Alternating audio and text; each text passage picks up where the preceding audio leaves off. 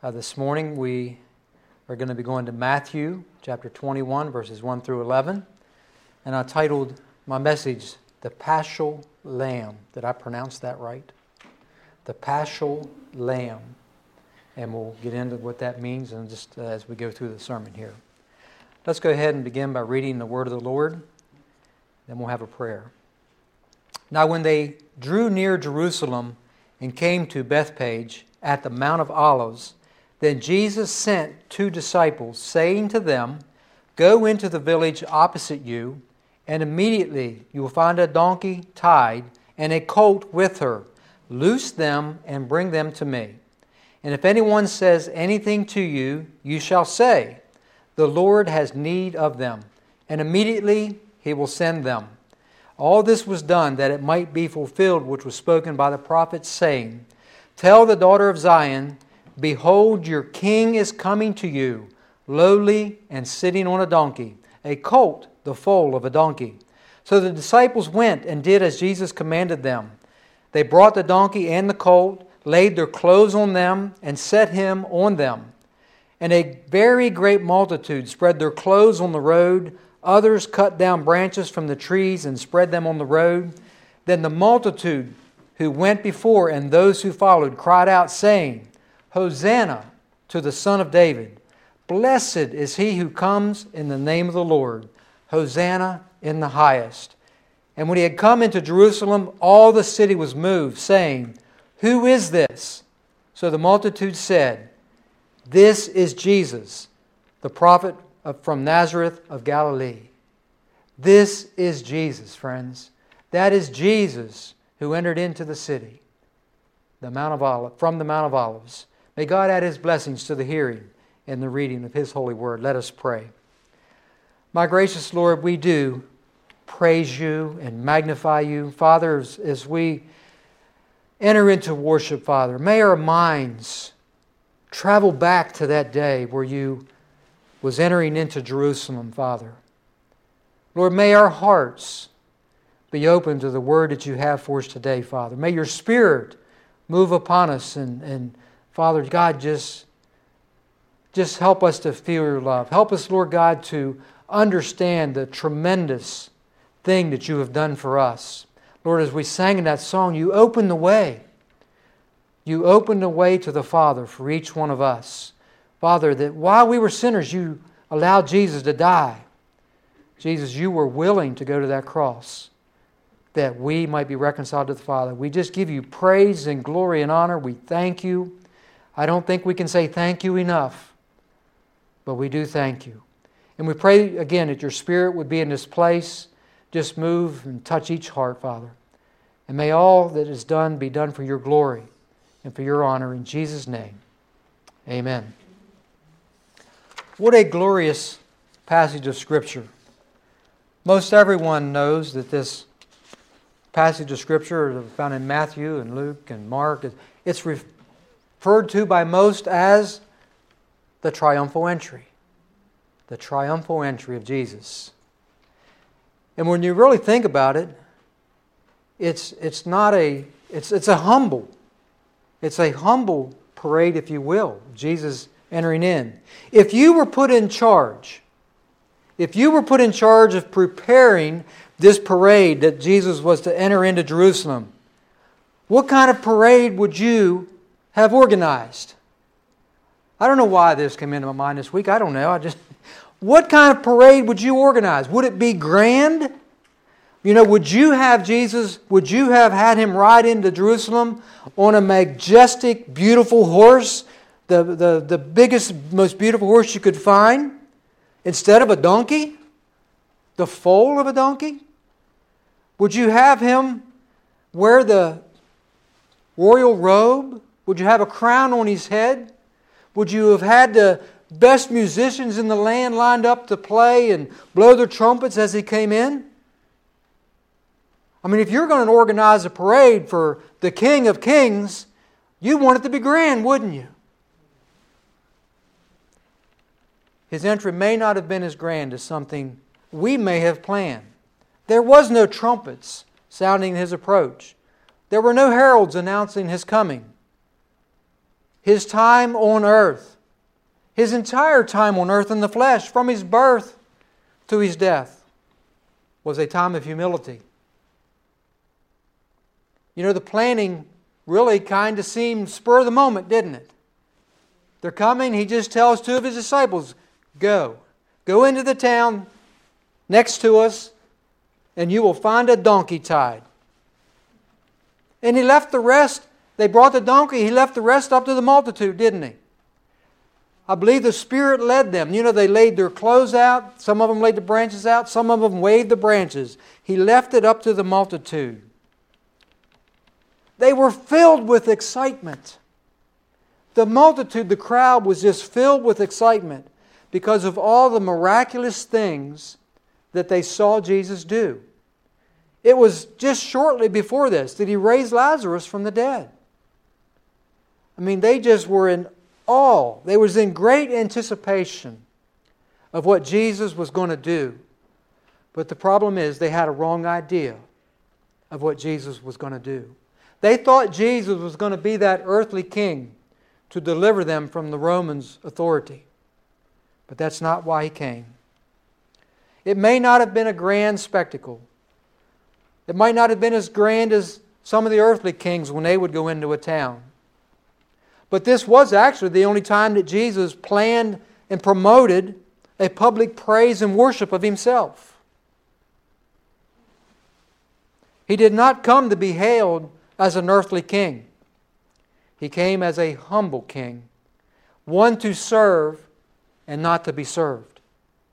He came with a purpose, a purpose that its end was drawing very near, very near.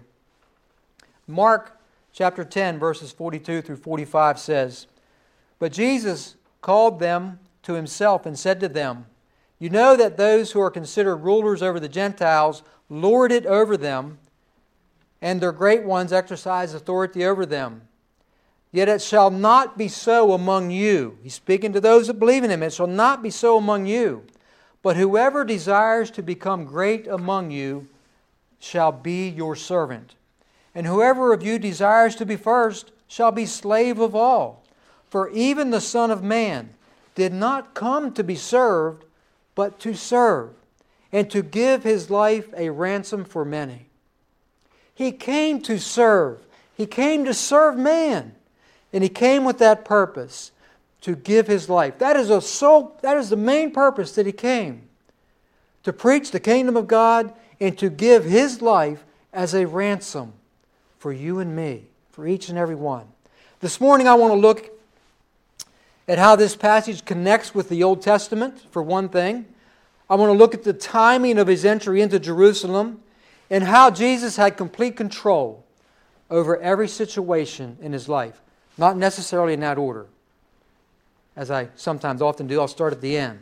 First, the control part.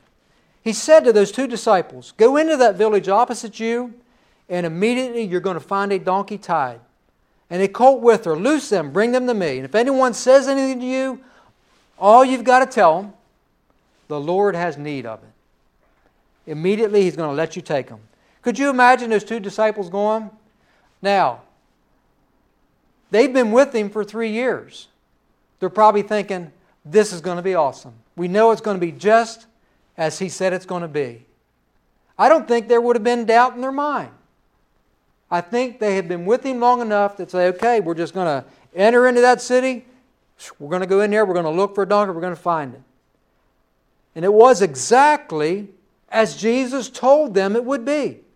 The man did ask, Why are you loosening my donkeys? The Lord has need. Didn't have to give any other explanation. Jesus knew exactly where the colt was tied up. He knew that the man would ask. He knew all, he had to, all they had to tell him. He knew every detail down to the smallest detail. My friends, doesn't that comfort you? that He knows everything. Just as He knew everything about that situation, He knows everything about you. That should comfort you. He knows everything about me. He is in complete control. He was always, always in complete control. He was never caught off guard.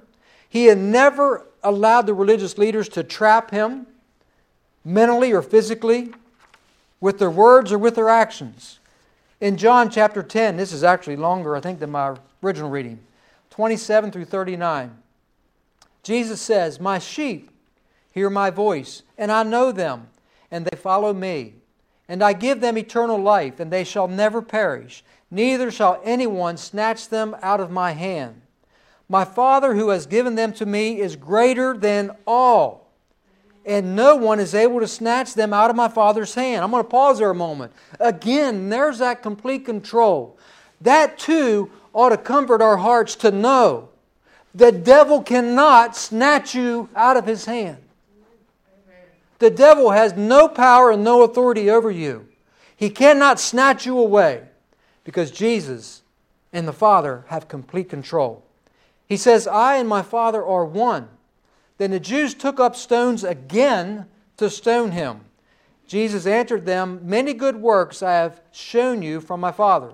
For which of these do you stone me? The Jews answered him, saying, For a good work we do not stone you, but for blasphemy, and because you, being a man, make yourself God. Jesus answered them, Is it not written in your law, I said you are gods? If he called them gods to, to whom the word of God came, and the scripture cannot be broken, do you say of him whom the Father sanctified and sent into the world, speaking of himself, him who sanctified and sent into the world, you are blaspheming because I said, I am the Son of God? If I do not do the works of my Father, do not believe me. But if I do, though you do not believe me, believe the works that you may know and believe that the Father is in me and I in him. Therefore they sought again to seize him, but he escaped out of their hands. He escaped right out of their hands. My friends, Jesus is in complete control. Complete control. I love that. Because whenever we call him friend, when we call his father our father, we know that He has our back. We know that He is in control of our lives. The timing of the triumphal entry. Why did it happen on that particular day?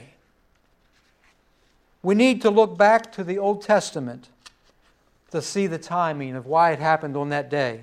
Of course, that also brings in the connection to the Old Testament. It is the initiation, I should say, the institution of the Passover.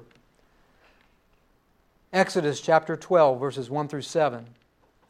Now the Lord spoke to Moses and Aaron in the, in the land of Egypt, saying, This month shall be your beginning of months. It shall be the first month of the year for you. Speak to all the congregation of Israel, saying, On the tenth of this month Every man shall take for himself a lamb, according to the house of his father, a lamb for a household. And if the household is too small for the lamb, let him and his neighbor next to his house take it according to the number of the persons. According to each man's need, you shall make your count for the lamb. Your lamb shall be without blemish, a male of the first year. You may take it from the sheep or from the goats. Now you shall keep it until the fourteenth day of the same month. Then the whole assembly of the congregation of Israel shall kill it at twilight, and it shall and they shall take some of the blood and put it on the doorpost and on the lintel of the house where they eat. The Lord commanded Moses and Aaron and the children of Israel to pick out a lamb for themselves. It was to be a lamb without spot without blemish. It was to be a perfect lamb. And they were to bring it in on the 10th day of the month. And they were to keep it until the 14th day of the month. And on the 14th day, they were to sacrifice that lamb. As the scripture just said, they were to apply to the doorpost in the lintel of their house. We're going to get into why. My friends, Paschal means Passover. The paschal lamb was the lamb that was sacrificed for the Passover. Now, there's lambs that were sacrificed throughout the year, but only the lamb sacrificed at Passover was called the paschal lamb. My friends, of all of the Old Testament practices and ordinances, none were more eminent and expressive than the paschal lamb. 1 Corinthians 5 7 tells us, Therefore, purge out the old leaven, that you may be a new lump. That's telling you, purge out. Leaven represents sin. Purge out the sin out of your lives, since you truly are unleavened. For indeed, Christ is our Passover, was sacrificed for us. My friends, Jesus Christ is our paschal lamb. The paschal lamb offered in Exodus, it was not for a sin offering, it was a special offering. It was an offering, it was a sacrifice. I shouldn't say offering, it was a sacrifice for divine protection. Divine protection from the judgment that God was about to bring upon Egypt. We all have read Exodus, I'm pretty sure. Most have read anyway. And you've read of the plagues that God brought against Egypt. We know that, let me back up the little history. We, we just spoke of Joseph, Joseph not too many weeks ago or months ago, that Joseph, sold by his brothers, wound up in Egypt and rose to second in command in Egypt. And there was that great famine in the land. And Joseph's family, his entire family, came to live in Egypt. But as it would happen, Joseph died. The Pharaoh that Joseph found so much favor in, he too died. So a new Pharaoh rose to power. This Pharaoh no longer looked favorably upon the nation of Israel, no longer loved them and adored them because they were the family of Joseph. And the family of Israel began to grow and to multiply greatly. So much so that the leaders in Egypt thought they were going to take over the land because there were so many of them. So they decided we need to kill the first kill the young children so that they stop multiplying. But the Hebrews were so strong that the harder they worked them, the more they multiplied. And then, of course, we know the story of Moses. His mother placed him in a basket and he was spared and raised in the, in the palace. Pharaoh's own daughter raised him up. And that same Moses, I'm just going to make this story a little shorter, went off to Midian for 40 years, but he came back to deliver the children of Israel. And God said, Go and tell him to set my people free. But Pharaoh's heart was hardened, he wouldn't let him go. So there was all those plagues that came against the nation of Israel. Ten plagues. But the last plague was the worst. God said that He would strike every firstborn male among the nation of Egypt with death. All the firstborn. Friends, that doesn't mean that it was all only little children. There could have been a home where there was a 60 year old man, but he happened to be the firstborn. That night, he was going to be struck down. When the angel of death came through the cities of Egypt, that night all the firstborn were struck down. There would have been young infants who died that night.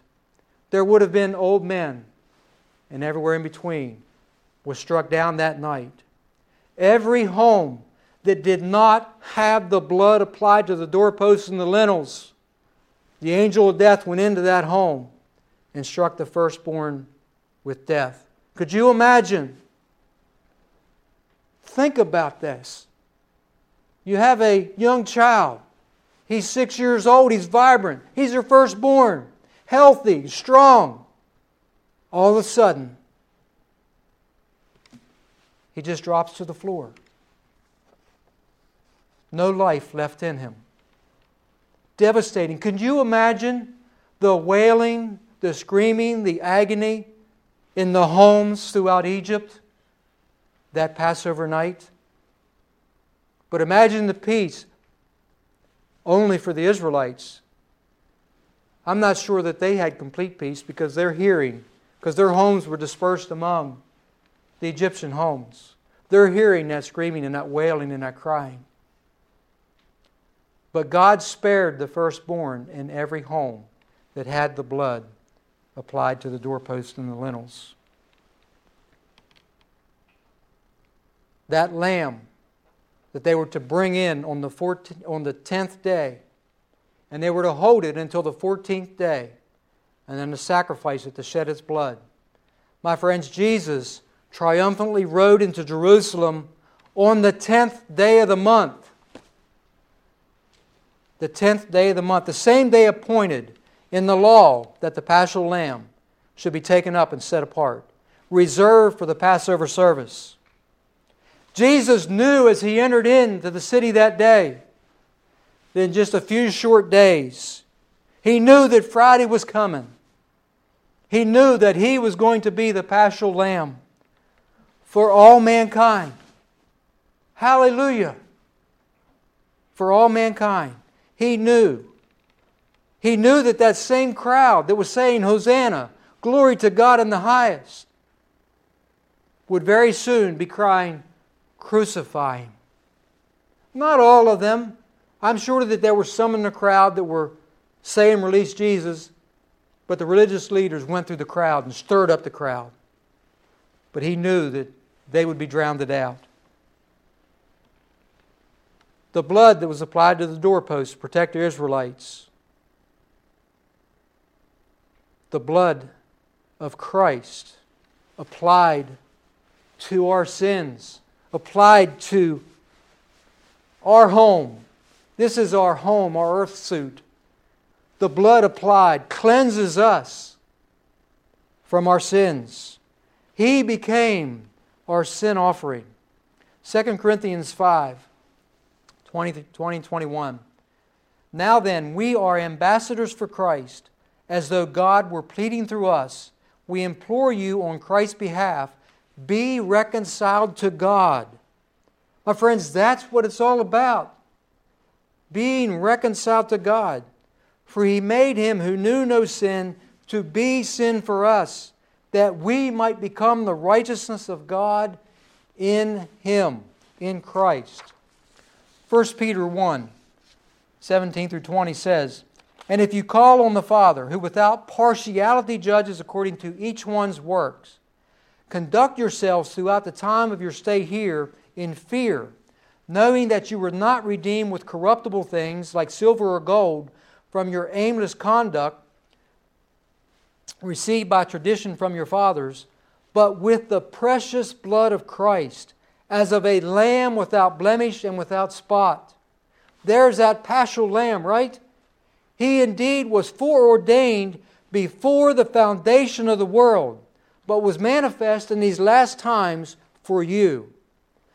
How awesome is that? How wonderful that God, before the foundation of the world, before any law was given that would make man aware of sin, before time as we even know it. Because it said, before the foundations of the world were laid, God foreordained. God saw, God knew. He knew before He even created man that man was going to sin. He knew that. That's hard for us to comprehend. It is. He knew that. It's hard for us to comprehend the wisdom, the, not, the omniscience of God, all knowing. You might wonder, well, if He knew it, why did He even bother creating us? Because He loves us. He knew that we were going to sin. Before He even made the foundations, before He even created us, He instituted that plan that Jesus Christ, that He would send His Son to be the one that would reconcile us, bring us back to Him. He determined it beforehand. He determined the remedy. He determined the cure of the disease of sin. Jesus knew every single prophecy concerning the Messiah. And Jesus fulfilled. I mean, come on. He gave, right? He gave the prophecies. He was with God in the beginning. He fulfilled every single prophecy concerning the Messiah. The triumphal entry was another fulfillment of a prophecy. Zechariah 9 9. Rejoice greatly, O daughter of Zion. Shout, O daughter of Jerusalem. Behold, your king is coming to you. He is just and having salvation, lowly and riding on a donkey, a colt, the foal of a donkey. Another prophecy. It was prophesied in Exodus 12 4. In one house it shall be eaten, speaking of the lamb. You shall not carry any of the flesh outside the house, nor shall you break one of its bones. John 19:36 tells us, "For these things were done that the scripture should be fulfilled. Not one of his bones shall be broken." Now I might have to explain that.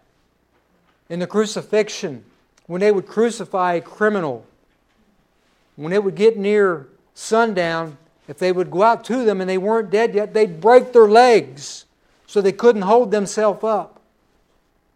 But when they came to Jesus, when they crucified him, he was already dead, so they did not have to break one of his bones. Back to the triumphal entry. Yes, the multitude was very jubilant, shouting, praising the Lord.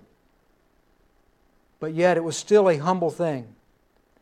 He was lowly, riding on a donkey. Friends, I'm going to share this though. Not about the triumphal entry, his second return. The second time he comes, my friends, he will not come as a lowly, humble servant. He will come as the King of Kings. He will come to rule and to reign. My friends, every day, we might look at the world and think, wow, it is getting so crazy and chaotic out there. I wouldn't even attempt to guess how close we are, but I can confidently tell you this every day, we are one day closer. Amen? We are one day closer to His return. I can assure you of that. And I can assure you He will return because this word tells us He will return. He is coming again, but he's coming to rule and to reign. Matthew 24, 30 and 31 says, Then the sign of the Son of Man will appear in the heaven, and then all the tribes of the earth will mourn, and they will see the Son of Man coming on the clouds of heaven with power and great glory. Does that sound humbly? No, it is not. He's coming with power and great glory. And he will send his angels with a great sound of a trumpet and they will gather together his elect from the four winds, from one end of heaven to the other. In Numbers chapter 10, it tells us how, the importance of trumpets and the functions of trumpets then. So the priests were instructed to blow two silver trumpets for two purposes for calling the community together and having the camps set out. In Nehemiah, when they're building the wall, they give them trumpets. They said, Sound the trumpets and we'll gather, we'll join together where we hear the trumpets in Nehemiah 4:20.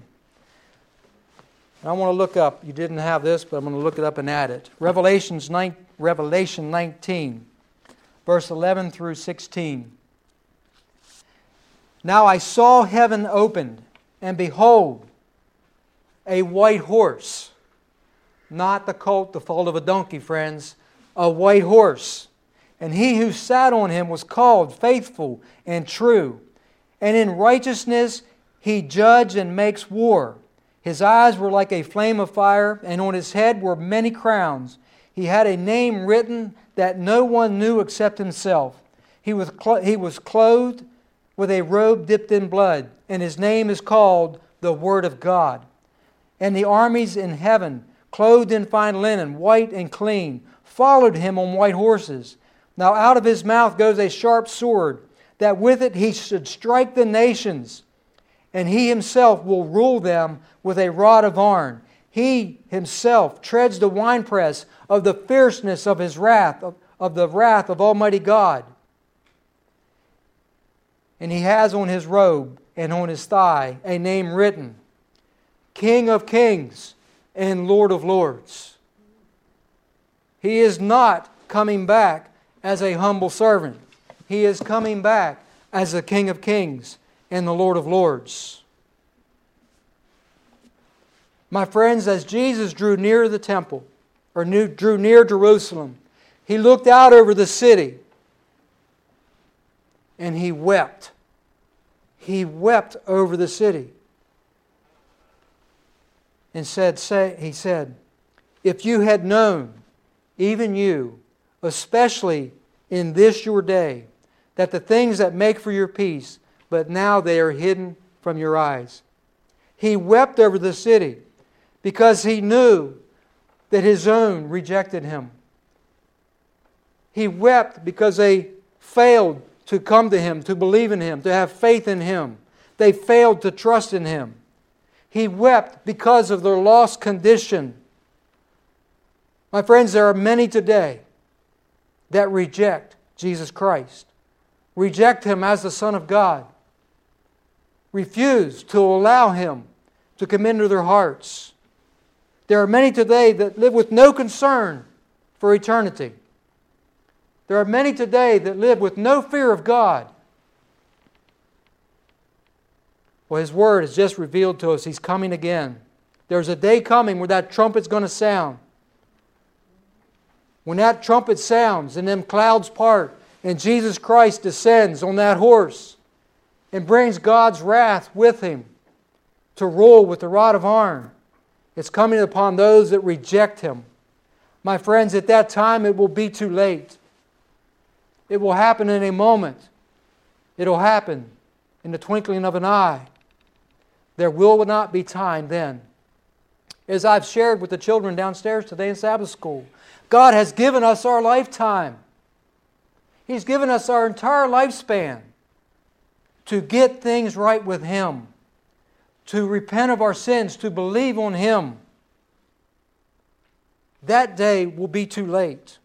Now is the time. Today is the day. Today is the day of salvation. If I know everyone here believes on the Lord, but if you're listening today, if you're listening months from now to a recorded message, please repent of your sins. We, the church, needs to weep over those that are lost, as Jesus wept when he looked out over the city at those that were lost, those refused him. My friends, he is the way and the only way. Jesus is the way, the truth, and the life. There is no other way to the Father. There is no other way that we can be reconciled to God the Father but through Jesus Christ, His Son. By the blood that He shed, by applying that blood of the Paschal Lamb to our sins, is the only way that we can enjoy eternal life with the Father when this, this world as we know it comes to an end. Friends, if you're listening, all you have to do, you don't even have to bow your head, but just pray. You could be driving down the road. Please don't bow your head and close your eyes. Please leave them open. I mean, I didn't say that to be funny, but you can. You don't have to close your eyes. There's no certain way you have to do it but you must repent. There is no forgiveness where there is no repentance. We must repent of our sins. Get rid of that leaven, as the word said. Get rid of that leaven, and the only way we can do it is through Jesus Christ. Repent of our sins, and we ask Christ to come into our hearts, to be the Lord of our lives. And the moment we do that, our names will be written in that Lamb's Book of Life. I urge you today, if you do not know Jesus Christ, invite him in. This season that we call the Easter season, what better time? What better time to mend that relationship with the Father if you have been broken and separated from Him than this time? The time where Jesus gave His life for you and I. While we were yet sinners, as we talked in Sabbath school, while we were yet sinners, Christ died for us that we can have life this season. This is our hope. This is our hope of eternal life. I see I'm getting long again. I'm intending to do that. So I just urge you to call on the name of the Lord Jesus Christ. Invite Him into your hearts today. Don't wait till tomorrow because we don't know that we have a tomorrow. Amen? Amen.